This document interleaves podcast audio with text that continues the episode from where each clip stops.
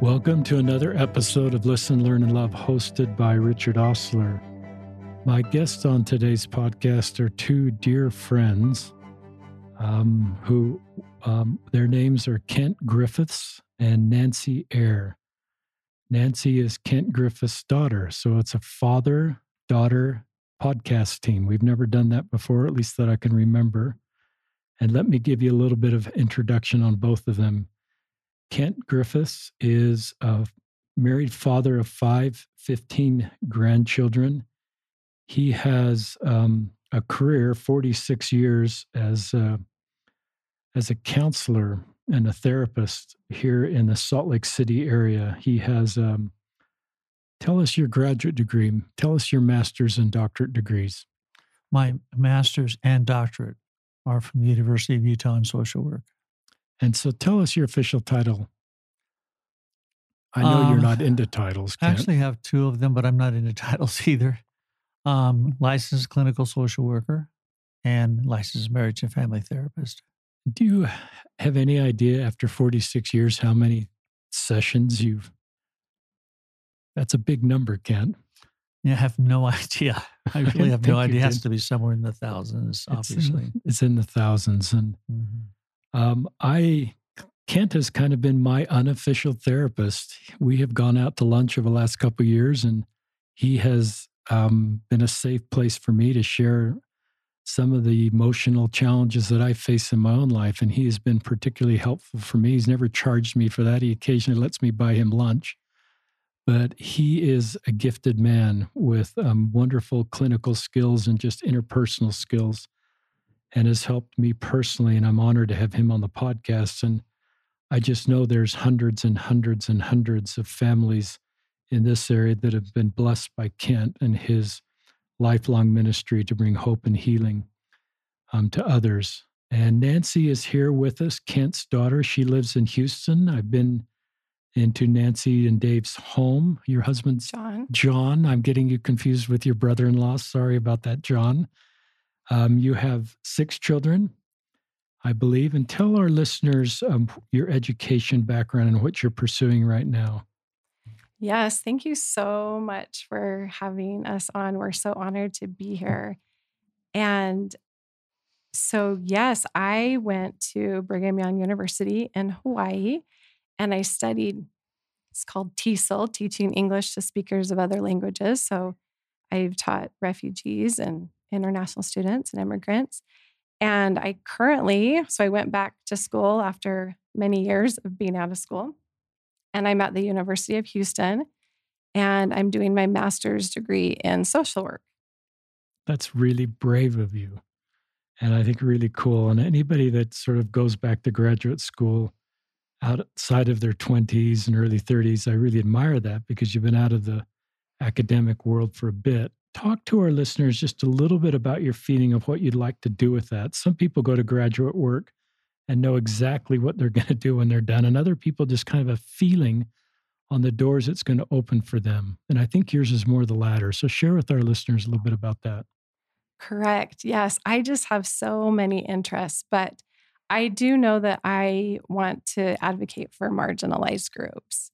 And I love interfaith work, and I love advocacy and peacekeeping. So I'm going to be exploring that the next few years in school.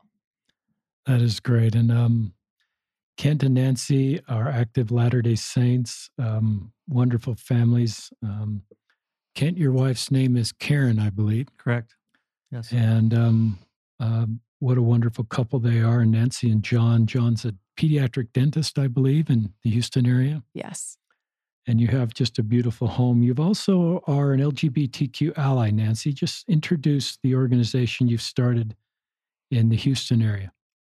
Yeah, so I became an ally a couple of years ago and had my eyes open to the challenges of our Latter-day Saint L G B T Q brothers and sisters. And so I wanted to create a safe space, um, kind of a support space. So we started...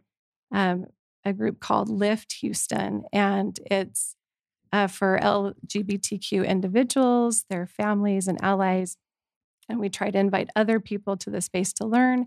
We've invited speakers to come and talk. We've had potlucks and um, service projects. And so it's just been a great safe space for many people.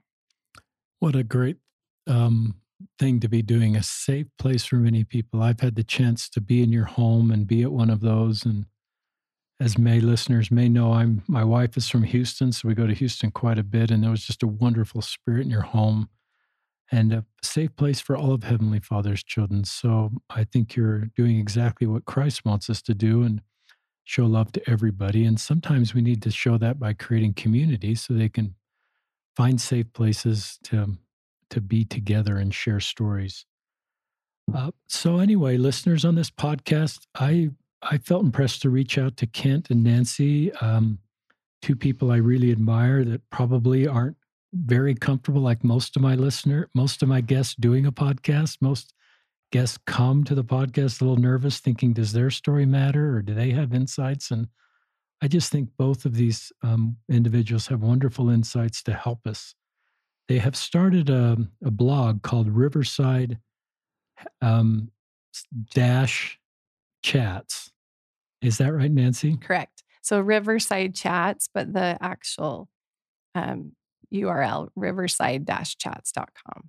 And they have nine blogs on that, and it's a work in process, and they pretend, would like to do more, but it's a, a father-daughter blog. And um, there's a lot of really good content there, and we may get to some of those. Maybe you could just talk about, either of you, why you decided to do this. Yeah, I'll just uh, briefly mention. So it basically is an opportunity for us to share kind of our reflections on life between a therapist and his daughter. So like a social worker and a social worker in training. Um, we named it Riverside because we have a family cabin that in the mountains that is along a river. And we have had many chats along the river talking about deep things about life and relationships and communication. And so we thought that would be an appropriate name. And kind of the concept is that we're, we are informally chatting about life and about uh, relationships and mental health. And so we've We just have different topics that come to our mind, and it's intended to be informal. And we, as was mentioned, just recently started this blog and hope to also create another platform with social media um, and, and love having other people involved as well. Some of these blogs are just insights from my father. Some are some of my own personal experiences. Some are combined, and and even, you know, one blog post, we used the comments of other people incorporated in what we shared. And I love some of these titles. We may get to them. Strategies to preserve yourself when interacting with a toxic personality, proven strategies to keep you safe from worry. Um, just some really good ones. Are you increasing or de- decreasing other suffering? What a great title. So um, I want to get Kent talking, um, and I'm just going to ask him some open-ended questions, um, and just somebody that somebody that I look up to, and with so much experience counseling L D S families, and that's become so important. There's such a need for that these days. For good, I always think we say we need. I need Jesus, and I need a therapist. And I've been open that I've seen a couple of therapists in my life. But what would your message be to the world after all the visits you've done, Kent, and all the things you've seen? Just talk about your message to the world. Well, that's a it's a great question. It's a big question. It's um, it's kind of an emotional question for me because every person that comes into my office, Richard, like without exception, I'm sorry, I'm sorry, I'm emotional about feeling about this, but they come in with pain, and it might be physical pain. It might be emotional pain. It's always pain, pain with their children, pain in their marriage, pain in relationships.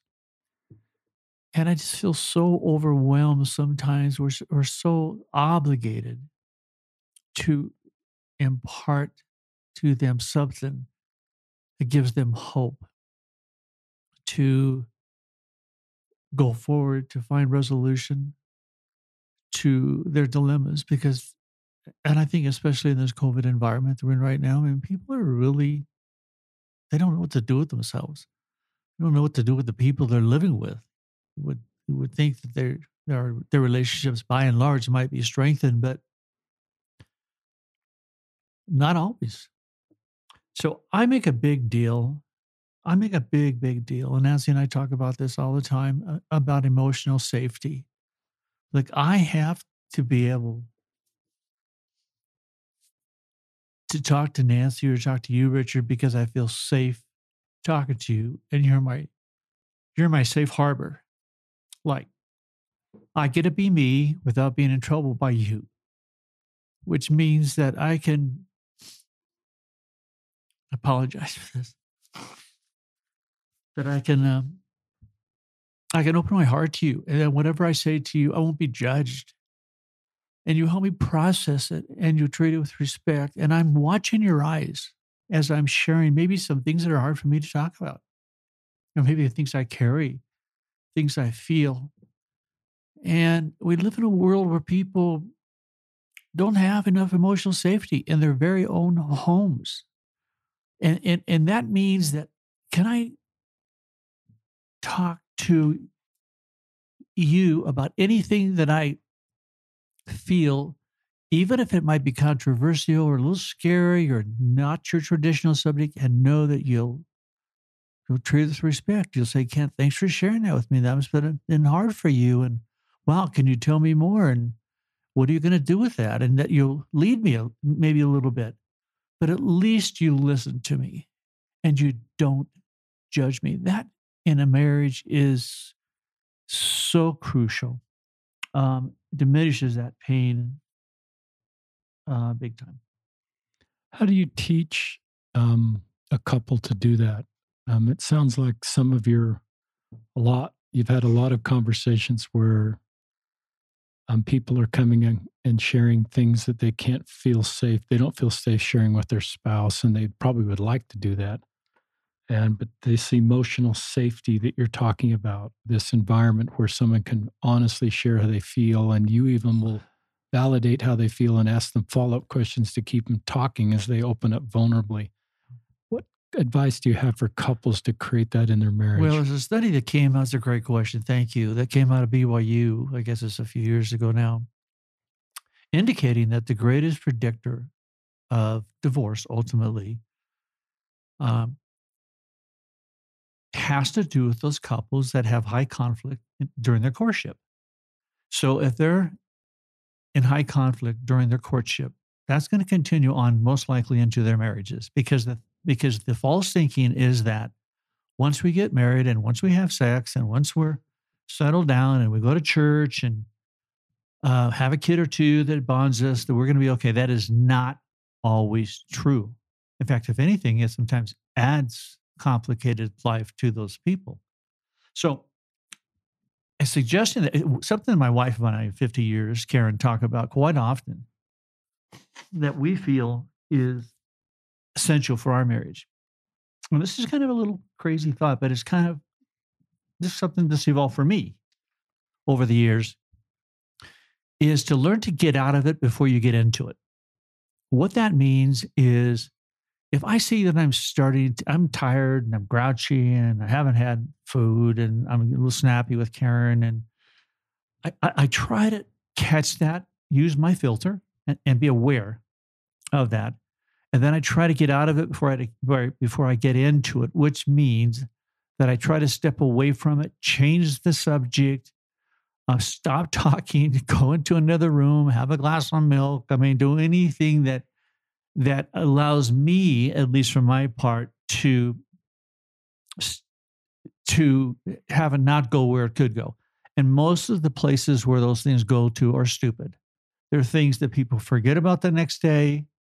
Um, and you ask them what it was that they, that they fought about, and they really can't tell you. Now, having said that, there are some big themes in marriages that need to be addressed. And I'm not talking about those. I'm talking about the pretty much the everyday little things. And secondly, to, to add to that, if they do get into it, um, that they learn to come back to the relationship as soon as possible. So I say to people, take your hour off.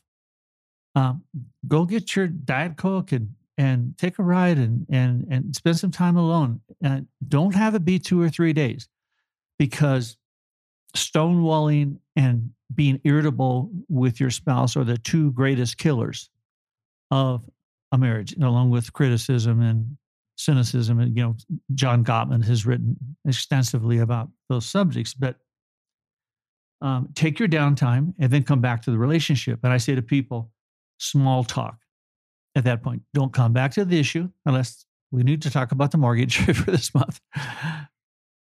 But just kind of talk about the kids or talk about small things. And then usually when people get on a roll, they're okay and they're chit-chatting. And then it's, hey, do you want to watch uh, Netflix together? And off they go. And, and usually they're okay. That's very just helpful. Just a thought, Richard. It's, it's really good. So many. Because I just love this. Um, marriages that have emotional safety. And we need therapists in our life that can do that. And we need friends. But I think if those of us that are married, or those of us that want to be married, um, want that, and they want to be able to talk about things that are, you know, political differences or different things within our own faith or different feelings about raising children. There's rightly so differences. And often when those are talked about, the goal isn't to get everybody to to be the same in all of those. It's just create a framework where we're emotionally safe, to use your vocabulary. Any more thoughts on that, Kent? Or yeah, I'm just Nan- writing some notes here, Richard, good. As you're talking. Um, if we, um, it's so important to say I'm sorry. Nancy and I wrote a, a blog about that. Just, I'm so sorry. That is so healing. It's so hard for people to say, I'm so very sorry. And that latter part, will you please forgive me? Will you forgive me? Because most people, when we say that, are quick to give us a pass. Now, not every time if we repeat the same behavior, we just say, oh, I'm sorry, in passing, are we going to get that pass? But if it's if it's a mistake we're going to make, we're all going to make thousands in our lifetime. We're going to say, I said, I said, told Nancy last year, but the Snowbird, the other, we had some time this weekend at uh, talk, and I was, uh, she was talking, telling me something. I was looking on my phone. And she said, Dad, I don't like it when you look at your phone, and it makes me feel like you're disconnected from me. And what are you going to do with that? And so obviously I said, I'm sorry. And I put my phone away, which I thought was a, a very appropriate uh, little confrontation on her part. But emotional safety, Richard, just to finish that part. If I talk to somebody once or twice about what I really feel, and I get judgment, I get admonished. I get the lecture of my life. I get pontification, so to speak. And I try that again, and it doesn't go well again. I try that three or four times. And even in marriage, I'm not going there the sixth or seventh or tenth or twelfth time. I'm not going there with you because it doesn't work. And so what do people do in those relationships where they don't have emotional safety to talk about the things they really feel? They tuck it inside. They work out like heck. They spend money. They spend. Uh, they eat food. Um, they find someone else to talk to, and sometimes that leads to problems, as we all know. Um, I talk to people every day who don't have emotional safety, and I ask them what their compensations are. Uh, you know, meaning, what do you do to take care of the need? Because they have to have some kind of a compensation. That's very insightful. Talk to listeners. So just talk to me. Let's say that I, I'm not sure I'm emotionally safe for my partner. I don't know necessarily if my wife has um, kept keep things bottled up because I haven't been safe in the past. What what things can I do? And this is you talking to listeners to make sure that I'm an emotionally safe person for my partner. Is is there things I can just sort of telegraph or say directly, or that create a feeling that I'm safe for my partner to open up to me? It's a great question. Let me let me approach it this way. I call it prefacing. So I might use you. And I might say, you know, Richard, you're a guy, so I'm going to say, I, I'm going to say this to you because you're, I'm not married to you, but, um, I, you know, I have some, I have some things I want to talk to you about, and I'm nervous and I'm scared to share them with you because I don't, by history, know or believe fully that it'll go well. And I, and I think we have to both be in a good place to kind of, you know, like we've been fed and we're not tired. And, you know, are you in a good place where I could share some things with you? And by the way, would you not interrupt me until I'm through? And will you please take notes if you need to? And at the end, will you tell me everything you feel in response? Um, because I have to get this off my chest. Am I safe now? Am I safe to share with you what I feel? Because I'm worried about judgment and interruption, et cetera. And if you say, wow, sure, fire, then I'm going to tell you what I feel. And, and if you, and if you do your typical tactic, which might be to interrupt me or to say, I don't believe that, or that's not the way it is, or disagree with me, et cetera, which is what stops people from continuing, then I'm going to, I'm going to call you on it. And I'm going to say, Richard, Nancy, I have to be able to get through this. You promised me you would allow me my day in court. I have, I can do this in ten minutes. I can do this in five minutes if you just give me the time. And then I proceed, am I okay? And then I proceed with my feelings and my summary. And, and I hope you're listening. And I say, please, please do listen with your heart at the beginning, a piece I missed out, I missed. And then at the end, I say, well, what do you think? And I'm nervous about saying sure. that.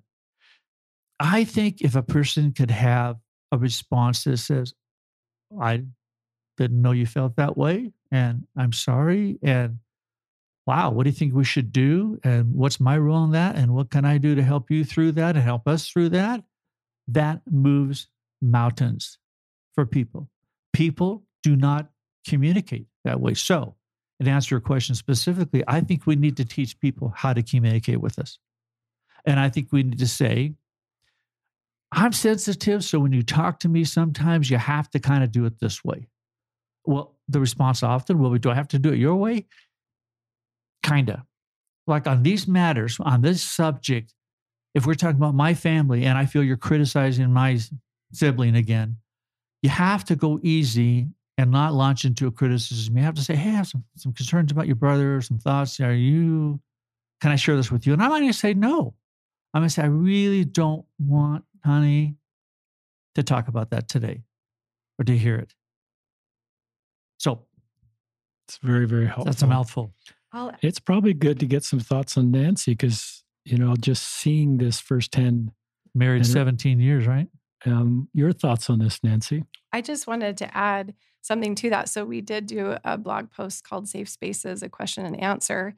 And one of the questions was, how do you communicate to someone that you want to be a safe space for them? And my father's response, just by saying I'm a safe space means nothing to people up front. People will test it. They will share a little bit and see how you respond. They will share more if they feel safe. It's a developmental process. New people I meet will observe to see if I'm a good listener, if I don't interrupt, if I seek to understand, if I'm intent with my questions and follow up. Also, staying away from platitudes are important. For example, this will all work out for the better can sound nice and supportive, but can often shut people down. Um, we also, you know, talked a little bit about just, again, how the way that people respond is most critical to emotional safety, like showing empathy, again, asking probing questions, keeping your information confidential and not telling other people what you share.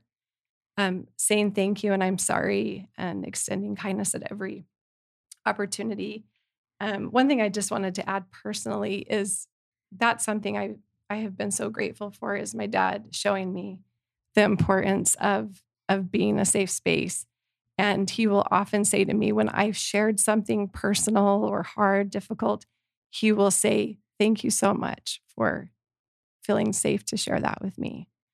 And I have found that to be so critical, and I wanted to extend that into my relationships. So I just wanted to add that. It's really good. Do you feel safe talking to your dad about everything? Many, many subjects. Yes. I would say most things. He is definitely a safe place for me. Isn't that what we want as parents, um, and as husband and wife? Um, I love, Kent, as you were talking, I love that blog post, and we'll put the link to that, um, these, this blog in our podcast description. You can get to all of these individual blog posts. But I love, Kent, where you kind of laid ground rules for the conversation before you had the conversation. Um, and so you kept it kind of all, out of the emotional triggering realm and just said, this is what I'd like to do before you kind of had the conversation. It seemed to diffuse some of the emotional tension that could result in the actual conversation with the kind of the groundwork you laid. And you just, I like, kind of like that of way of doing that. And I think that's very helpful. And I like the way you gave permission for people to have boundaries and say, no, I wouldn't, I don't want to have you right now talk about my family and what's hard about your family.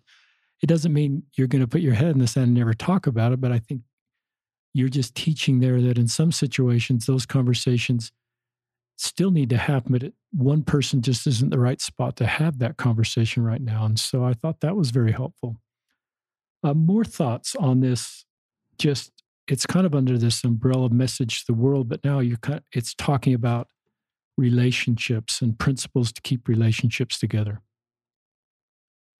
Well, I was just thinking as you were just now talking, Richard, what you think about the question of what do couples have that you see sitting in church or in the neighborhood or walking up and down the street? What do they seem to have when they appear to be close? But the couples that really, to me, have intimate relationships are people that can banter. I mean, they don't like tease each other. They like, not mercifully, but they they banter. Nancy and John banter constantly. In a kind way. Cracks me up in a, in a kind way, in a very kind way, cracks me up. Um, and she, and she does the same things with the kids and they do with her. And, um, they smile a lot with one another. They show respect in every word and deed. They just show respect. They can, they disagree with words such as, you know, I just, boy, I just don't, haven't seen it that way. And I, you know, help me more, instead of launching into their position without that filter being in place. That filter is really a, a big word in this conversation. And they have a degree of intimacy, whether that's holding hands or stuff that we don't need to talk about here. But they share an intimacy that allows you to know that they have a working relationship. I love that segment. Um, that's doable. It seems like everybody could, should be able to do that. Nancy, as he describes your relationship with John, just talk about that. I love the bantering. And I, I love that that's part of the culture of your family in a positive, healthy way. I sense like your marriage, like all marriages, there's differences. Um, to just talk about that and how you that doesn't become a wedge in your marriage, but just it may be a good thing, especially for your kids, to see differences and you come together as a unified couple, even with differences. I think a lot of it is just being able to laugh at ourselves.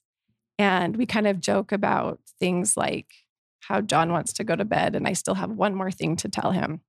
And his eyes are, you know, fading away. And I'm like, oh, but I have one more thing. And I think just being able to laugh at ourselves, that has just been so healthy for our relationship instead of being upset or angry. And that's one thing I've observed too with my parents is that they can laugh about things that you could easily get upset about. And so that's something that has been really um, helpful. And I think to also to what, to add to what my dad was saying, and something that he's really emphasized to his children is the importance of gratitude and express, expressing gratitude often. And I think that is something in my marriage that we do try to express often what we are grateful for. And I think in relationships in general, that we improve our relationships when we say thank you for the little things and thank you for the big things. Love that. More thoughts that come to your mind, Kent, you want to share with our listeners? Yeah, I just had, I keep writing here. um, you know, I, always have something to look forward to. You know, I think once again, especially in this environment, have some little thing you look forward to. Jump, you know, take a ride in your car, walk down the street, uh, go on, get a drink, do a drive-through. Um, I think people that get really stuck don't have really anything to look forward to. And I know that life is hard. I know life is hard for people who have small children and large families sometimes, and education and, and church and so much to do. But I think people have to have something to look forward to. And, and, and not only as a couple, but for self. I think people have, Nancy in her graduate program is telling me that they really emphasize this a lot. They need to self-nurture, but they need to identify what they need, because really at the end of the day, the only person that's going to take care of me is me. Really. And I mean, people can say, Dad, you look like you need, you know, you need some time for yourself. Well, fine, but I'm the guy who has to create that time for myself. And And at the cabin, Nancy mentioned, I, I'm a guy who likes to be alone once in a while. And I get restored in nature if I have a minute or two, or a minute or two, a day or two by myself, where I can think and, and not have, actually have expectation. And then the other thing I wanted to add to, if we're talking kind of about relationships globally here, is just take out the snippy, snappy stuff. That's the big killer in relationships, where people talk to one another with disrespect in the tone of voice. And I say to people, T O V is everything. Like, to, just write that down right now. T O V is everything. And so when, when there's that little snippy, that little, that little snap, you know what I'm talking about, that yeah. tone of voice that is just not respectful, then there's a tendency to kind of, um, I, I, I'm going to one-up you. So, yeah. so then you're in a, in, in a vicious cycle of keeping score, of one-upsmanship. And that continues in, in, in many relationships, excuse me, a lifetime. And when you ask people to kind of look at that and give that up, they feel like they're giving up a part of their identity, because if they give up that and become respectful, then they're going to be vulnerable to the attacks of the other person. So you have to have both people agreeing to that approach. The, the toughest cases that I work with by far are the high conflict relationships, where no matter what, they don't agree, like nothing rolls. And so I say, what works? Can you tell me what works in your relationship? And often they cannot tell me uh, what feels good in their relationship. And it's the saddest darn thing in the world, because they go spend a lifetime often in that mode. That's honest, and you're seeing real life stuff. Nancy, thoughts that come to your mind on this or any other subject? Well, and I think this is connected to something else uh, we had wanted to explore, and we uh, did a, a blog post on strategies to deal with a toxic personality. Um, just one thought to that before Before my father talks a little bit about that, but I think something valuable that he taught us growing up too was this concept of small potatoes, um, meaning to not make a big deal out of things that don't need to be such a big deal. And that is could be such a blessing in our relationships with our family members, with our children, um, in our friendships, and um, to not to not make such a big deal out of things that don't need to be a big deal. How do you do that? So let's say I'm aware of something that's not a big deal, that, and I'm sure my wife's aware of something that it's sort of something perhaps my wife has promised to do that hasn't been done. And there's probably things that, you know, there's probably the same number of things on both sides. So how do I keep that from not def- some not over-defining our relationship or becoming a wedge, and trying to get out of that sort of keeping score, aware of mispromises or mistakes or tit-for-tat sort of mosaic law that a marriage can get into? You know, Richard, someone once said that the reasons people, the main reason people don't resolve their conflicts is, is they don't talk long enough, meaning the longer people talk, if it's in the, the right spirit, they're going to come up with a, a resolution, a plan A to try. And then let's, that didn't work. Let's try plan B. But you're in a committed reciprocal conversational relationship where your commitment is to talk until you problem solve. And on that note of, of toxic personality, just by definition, yeah, um, for me, it's two words.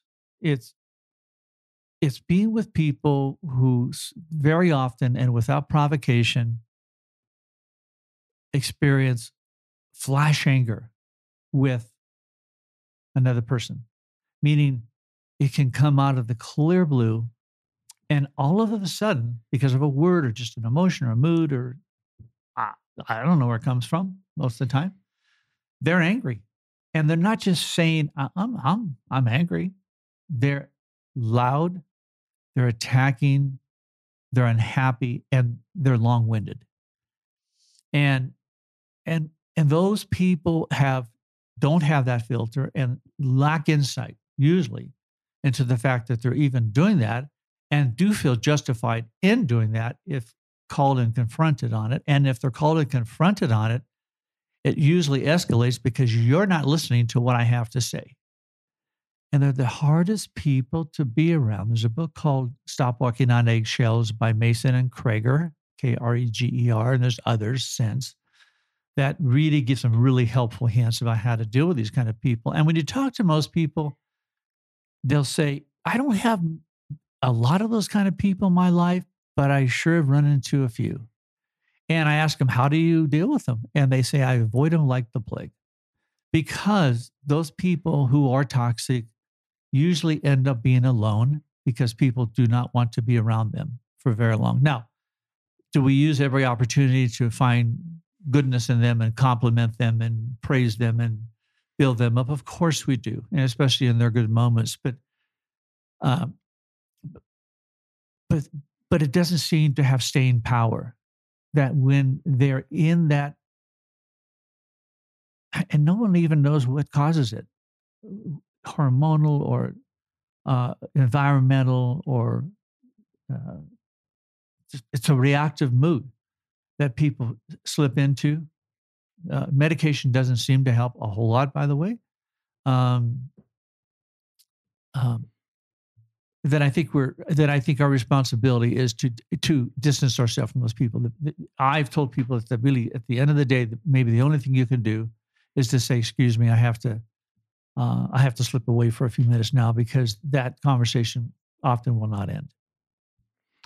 That's helpful. More thoughts on this blog post about interacting with the toxic personality?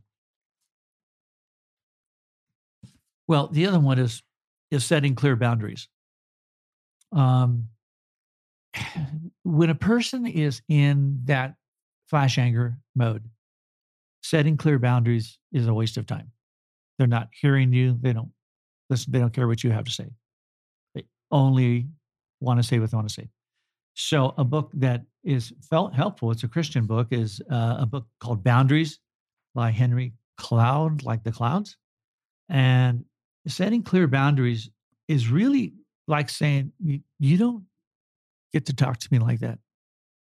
That's offensive. That's hurtful. Please don't do that. Not too long, not a long lecture, but just, and if you do, I will probably remove myself, because trying to negotiate something when they're on in that mode is usually a waste of time. So removing yourself, preserving yourself, protecting yourself at that point, don't argue with them. Don't say, I didn't do that. That's not true. That's not the case, because they're not, their filter isn't going to allow it, it to be heard. So remove yourself. I think you're giving permission where it's needed in toxic relationships to remove yourself and to create boundaries, and and not to feel you've failed or you should do something more. I think there comes a point, and you know this better than I do, is is you need to remove yourself from a toxic relationship. And it's and Heavenly Father, I think, is at peace with that, because He wants people to be emotionally healthy, and and you can't change somebody likely unless they go to therapy and and to cause them to be not toxic. So I think that that's just the practicality of some situations. Any more thoughts on this, Kent or Nancy? I think that, Richard, sometimes when when we talk about removing ourselves, sometimes that's just for now. Good. I like that. And sometimes that's forever. Like there are some people who don't want to be around anymore. Um, so it's, but hopefully it's for now. And we give people a pass and they come around and it would be nice if they apologized and talked a little bit about what happened. Um, Nancy just slipped me a, a piece of paper here that we'd written about um, to, to seek third party support. I mean, this is something, if you're living with a, t- a toxic personality or have a lot of interaction with, with a toxic personality at work or at church or wherever you might be, you know, have a person, and Nancy likes to call it a trench buddy, um, to call upon for safety and support. And maybe all you're going to do is just unload to that individual or those individuals that are trench buddies about how you feel violated and, and there's a mischaracterization of you and, and you're angry about being attacked that way. And that person should just listen and just go, wow, that must have been hard. I'm sorry you went through that. And because there's a tendency to kind of, in our society, to kind of g- speak for the person who blew up at us and say, well, do you, have you considered they've gone through this? Or maybe they just had a rough day. Or uh, did you do anything to provoke that? Maybe, maybe so. But at that moment, I just need to tell you what I'm feeling. I just need to tell you I'm not happy about being attacked.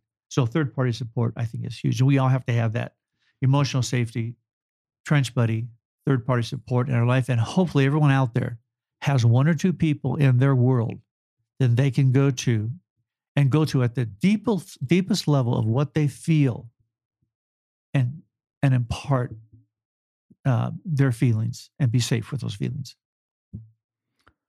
I love that. Nancy, things to add to that? Well, I, I'm definitely not an expert on that topic, but I think one thing connected to that that I, I would love to mention, um, one of the other blog discussions that we had was to ask ourselves that question, are we increasing or decreasing others' suffering? One of the most powerful questions that I heard that someone said they ask themselves anytime they interact with another person. And when you leave their presence, to ask yourself, did I just increase their suffering or did I decrease it? And I think that is so powerful. And we we did give a few ideas. I'll, I'll share some of them, but there's so many others. And I think we talked about some of them, like expressing gratitude and saying, I'm sorry. So some of the things that can increase suffering um, is listening with your half self, right? Is um, and that's something that that my father and I talk so much about is the importance of listening and how when we don't listen well, that can increase people's suffering. Um, when we interrupt and, you know, a lot of times we'll bring the conversation back to ourselves rather than let someone finish what they're saying. Giving unsolicited advice can increase people's suffering and making judgment about what the sender is sharing with you. Um, people will stop sharing if they anticipate that you're making judgments about what they share. So those were a few things that we talked about. Also, I think decreasing suffering, back to what we were saying earlier, is letting people be heard and providing emotional safety. And you, you send that message, I'm attentive. What you matter says to me. I respect your thoughts. You're safe to share what you need to with me. Leaving people with a genuine compliment. That's another thing that, that my dad talks a lot about. And I see that in action.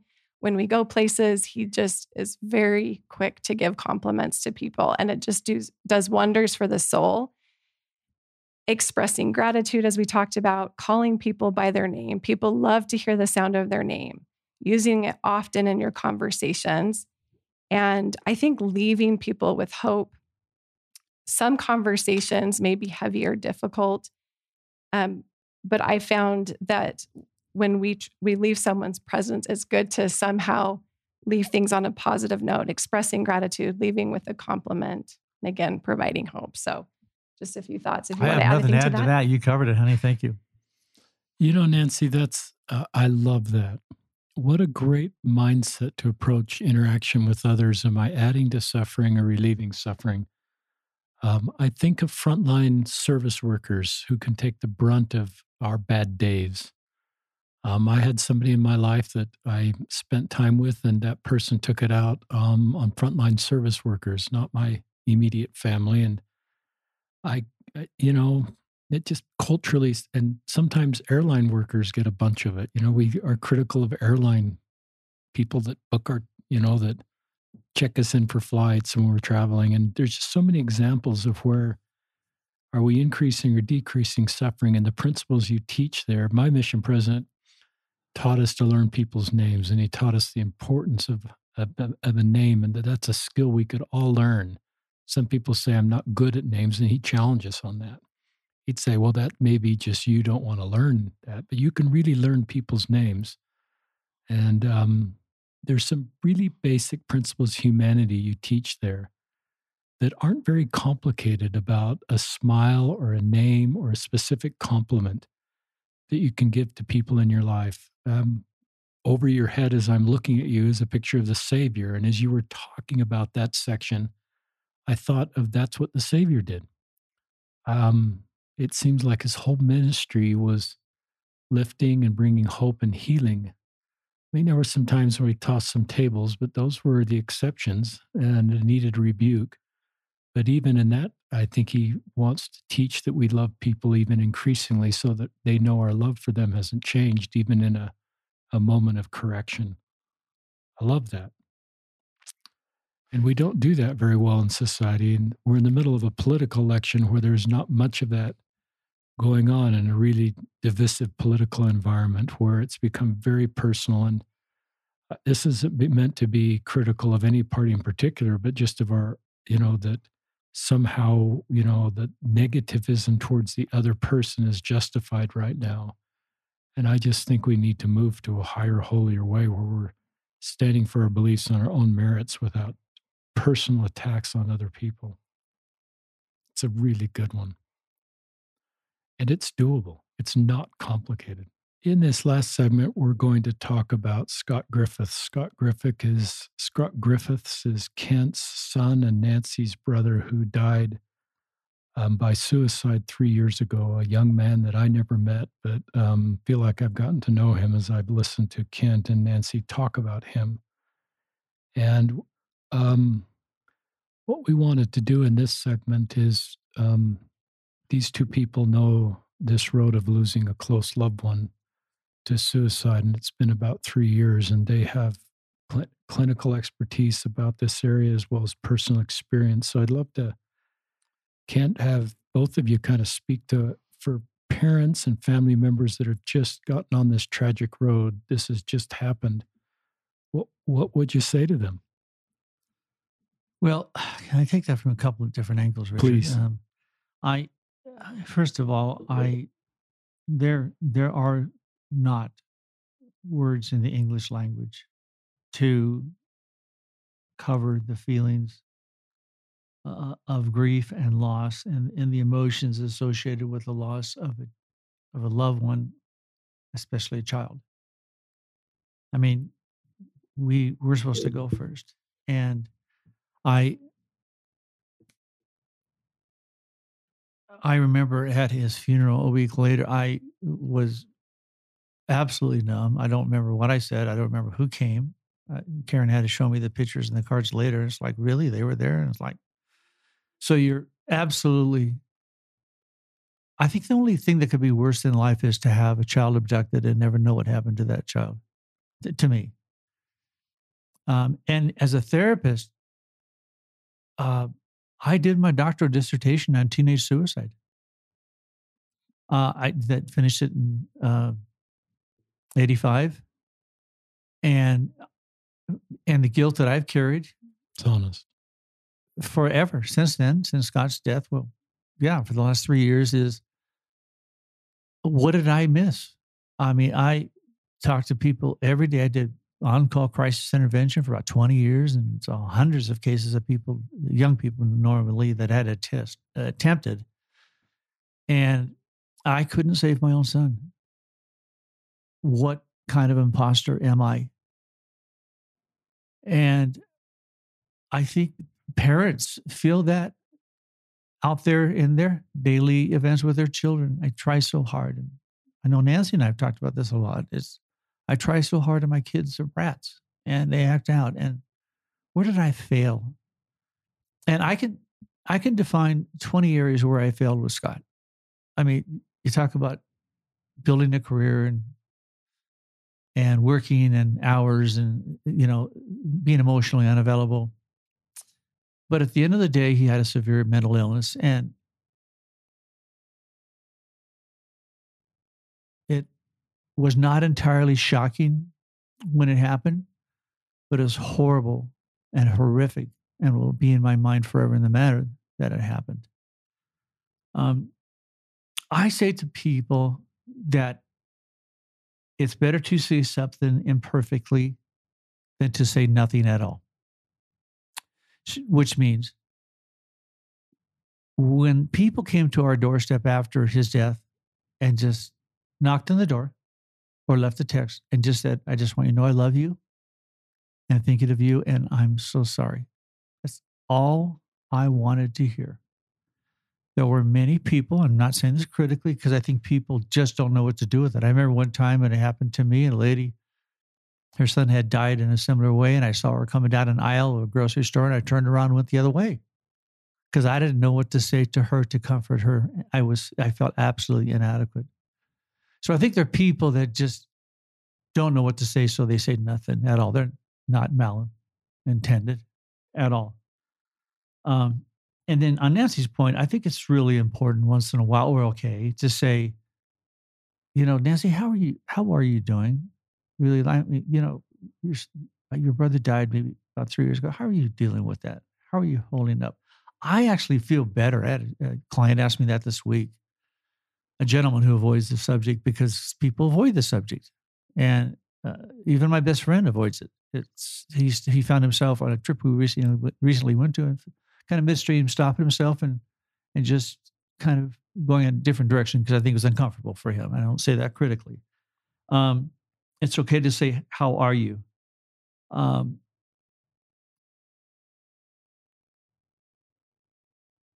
I just think that in time, it for me, it doesn't get less hard. It only gets farther away. And so I'm able to now live more in denial and more in compensation and compartmentalization, putting it away. But I feel from a spiritual standpoint that my son gets the things of life that he couldn't get here. And he's a greater soul, and he was a wonderful human being, uh, thirty-five or thirty-four in the A C T, first time kind of a guy. And there's been no judgment in our family of him, and that has been the, the miracle. You've told me a little bit about that story, and I've learned some more things, but to be honest, the, the, I remember when we were at lunch talking about Scott, and you were open with this idea that I'm a fraud. I think you actually used that word. It was just, it was really shocking to me that you felt that way, but I've, I've, I was so glad you were just honest. I don't agree with that. um, but I was so glad that you were honest with how you felt, because I I think that was, I think we need to have emotionally safe places where we can share how we really feel. And and it helped me just to build more empathy for you, and my love for you and my respect for you increased, because I, I think, you know, you have saved many people from suicide, and you have helped many people, families that have gone down that road, but then to sort of have that happen in your own situation, and the crushing blow that was, perhaps on obviously on a personal, emotional level, but even potential on a professional level. And the fact you articulated that on the podcast, and to me, um, I don't think it's true, but I thought it was honest of you to to share that. And I and I'm glad you shared it in the podcast, because I would guess a lot of parents feel the same way on some level if they've lost a child to suicide, that they've failed. And this is a moral failing on their part. And if they just somehow did a better job in some area at some point, that this wouldn't happen. And I like where you pivoted from those internal feelings to, at the end of the day, your son had a serious mental illness. And you weren't on some level surprised it happened, because you understood mental illness and understand the to, understood the totality of his situation, and that not in every situation is a mental illness solvable. Um, or, I, and I'll just send it back to you to see if you have any more follow-up comments on that, on my segment there. I just one more comment, then I'd like Nancy to respond because I love you. um, you know, I think if if there's anything, is good the right word? If there's anything good that has come out of this for me, is that I feel like I'm a much, and I say this with no boastfulness, I'm a much deeper person. Like when people, excuse me, when come in and, and begin, if they've had this kind of a loss or any loss, any loss, I listen, I try to, and I hope I do, so much more deeply and intently than I used to. My questions are so much more probing. My expressions of love, I hope, are so much more tender, and I hope validating to what they're feeling. And so I think good things, once again, if that's the right word, can come from these um, horrible things in our lives that I think that can deepen the soul at levels that that are unimaginable. Nancy? And that just honors Scott. What a wonderful way to honor Scott.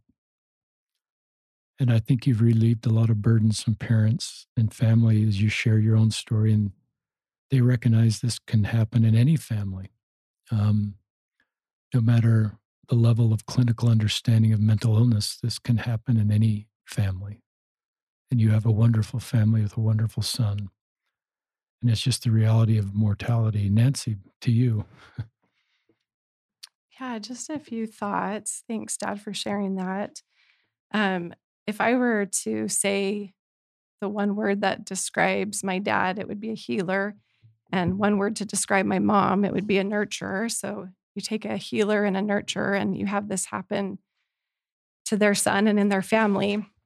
Um, it's it's quite tragic. And I think seeing my parents' grief has added uh, a layer to my grief. And I like to believe, and I do believe that most... I want to believe that most suicides can be prevented. And sometimes I have felt grief that I don't understand why my brother's wasn't able to be prevented with all the help and treatment.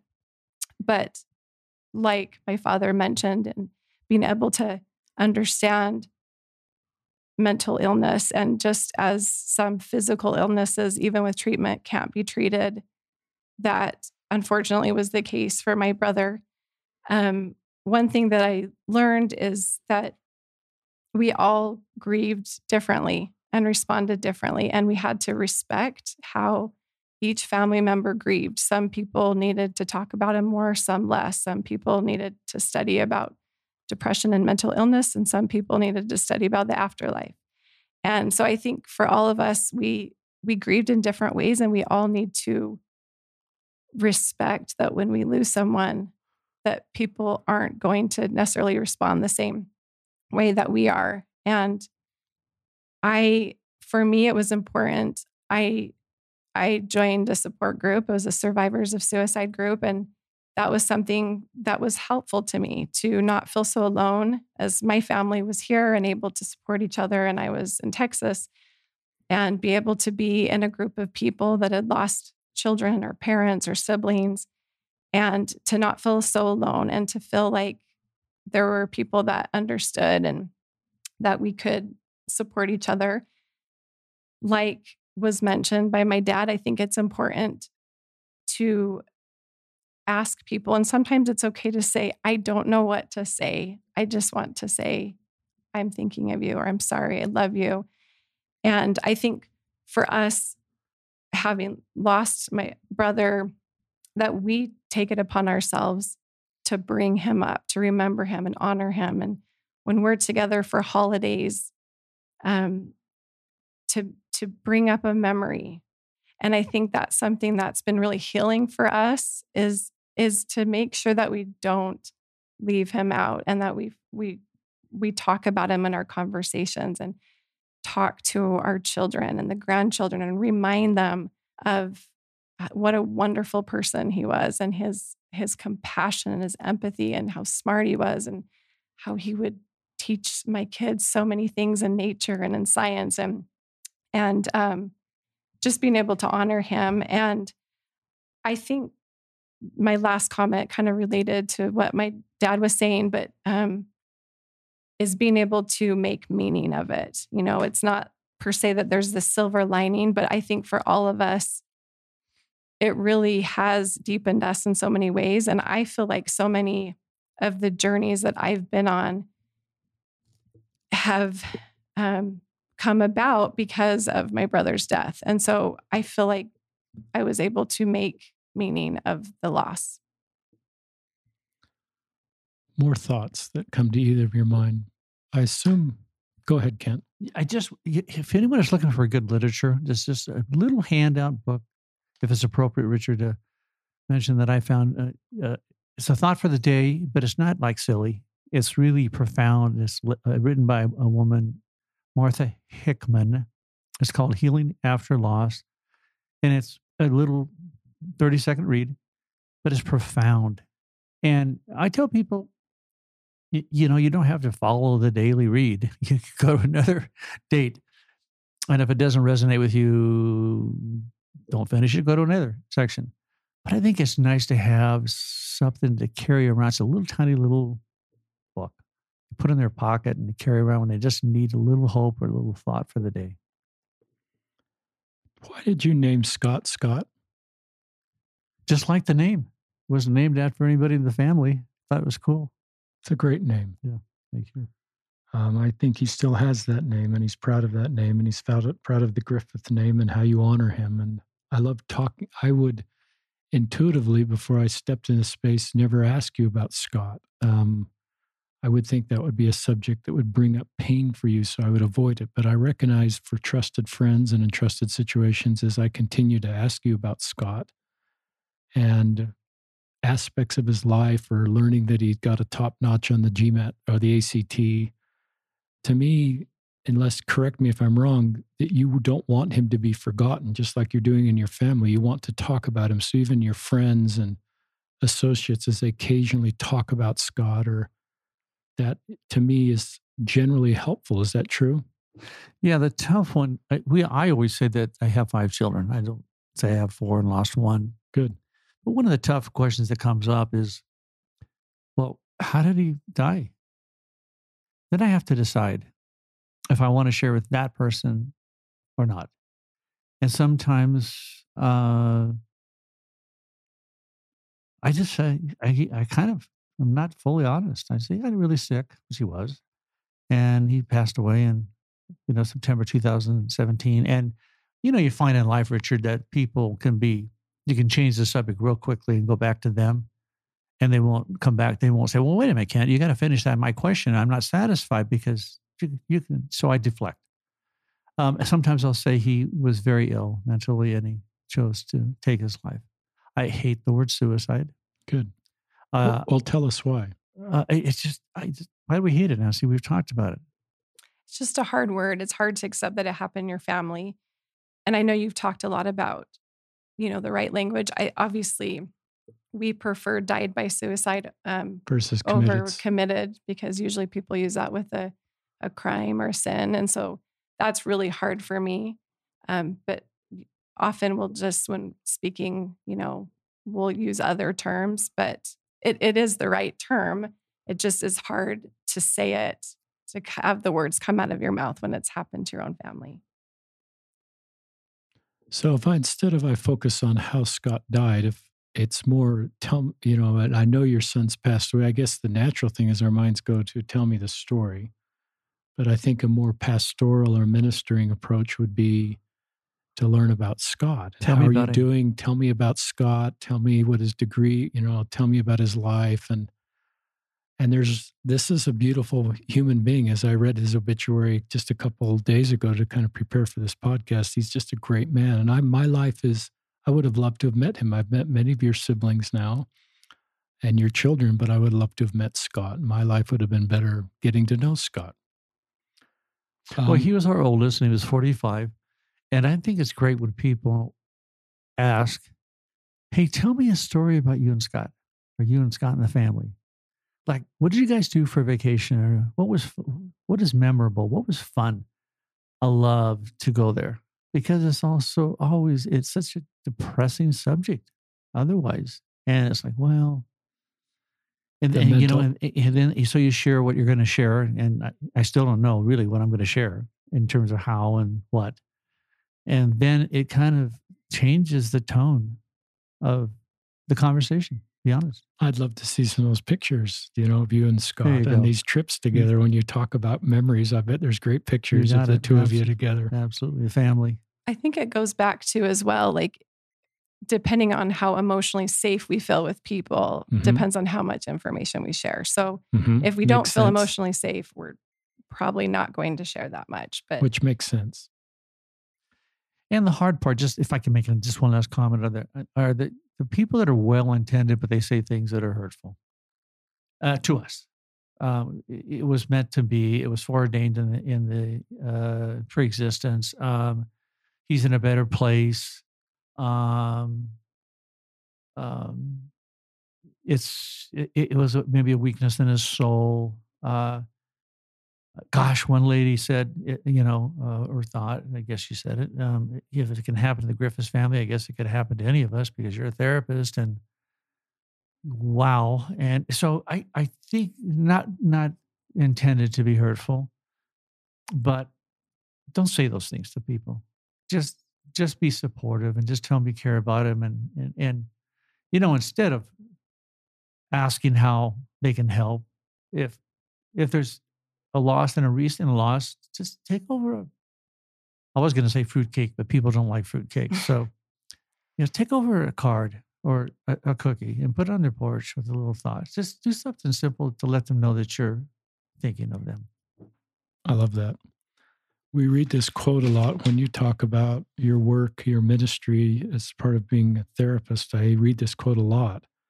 A minister's service will not be perceived as authentic unless it comes from a heart wounded by the suffering about which he speaks.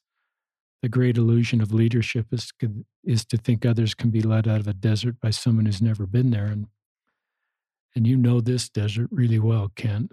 Um, and now you know it firsthand, which is something obviously would, is your worst nightmare that's become reality. But I do like the way, in that earlier segment, with a lot of emotion, you're able to go and help people in a way that perhaps wasn't possible. And I do agree that sometimes we say things like you were mentioning in that last segment, that I call them the nice, tidy box sayings. They keep me emotionally safe, and I can kind of just check this off too.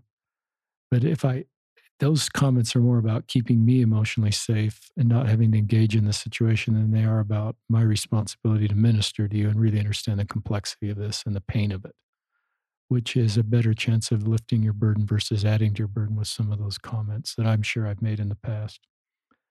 This has been a really great podcast. I don't, are there other things that either of you would like to share? I just want to say thank you for all the work you do. I know you don't like attention on you, but you are doing such an important work. And I think hearing people's stories is life-changing. And the stories that you've had on this podcast, I feel have had such a profound effect on my life. And I think ultimately that's just what I want to share, is that we just need to listen to people more and hear people's stories. You know, Brene Brown talks about moving in, right? And, um, I think just be fascinated by people and and get to know the context to people's lives, and and really kind of this work that we're doing at the end, it's it is about relieving, decreasing suffering. And that's what we hope to do is is through this is is to help um, relieve the suffering of others. That's great, Nancy. One thing you know you need to know about Richard, if you go to lunch with him, if he finds something that he likes on the menu, he orders it every single time. And you say, Richard, there are fifty things on that wall that you could order from. He says, what? I like that Hawaiian pizza, Kent. And just, just, it's just a side note there, Richard. That is a very good insight. um, I do sort of get to like something and then I just stick with it. Well, my wife and I sure love you guys and your families, um, your dear friends. Um, I feel real connection because of my Texas wife to you, Nancy, and and John in Houston. And Kent, you've been a personal mentor and minister to me as I've worked through complicated things. And during those lunches, your son-in-law, as he introduced you to me once or talked about you before I got to know you, your son-in-law, Steve, said, you know, Kent, Um, when he gets to the gates, they will just, there will be no questions asked. They will just open as wide as can be and welcome him home. And you may not, no one probably feels worthy of that kind of compliment, but I, that's how I feel about you and your son-in-law and your family and many people that you've helped. Um, the service you're doing doesn't really show up on L D S Tools as a, you have an L D S Tools calling and you're, but this work you're doing, um, that you've been doing for four decades now, has helped a lot of people. And I'm aware of some of those people, and I am one of those people. So Nancy Eyre and Kent Griffiths, and please check out Riverside dash Chats dot com. We'll link to it in the podcast copy for more of their blogs. Thank you, our listeners, for joining us on another episode of Listen, Learn, and Love.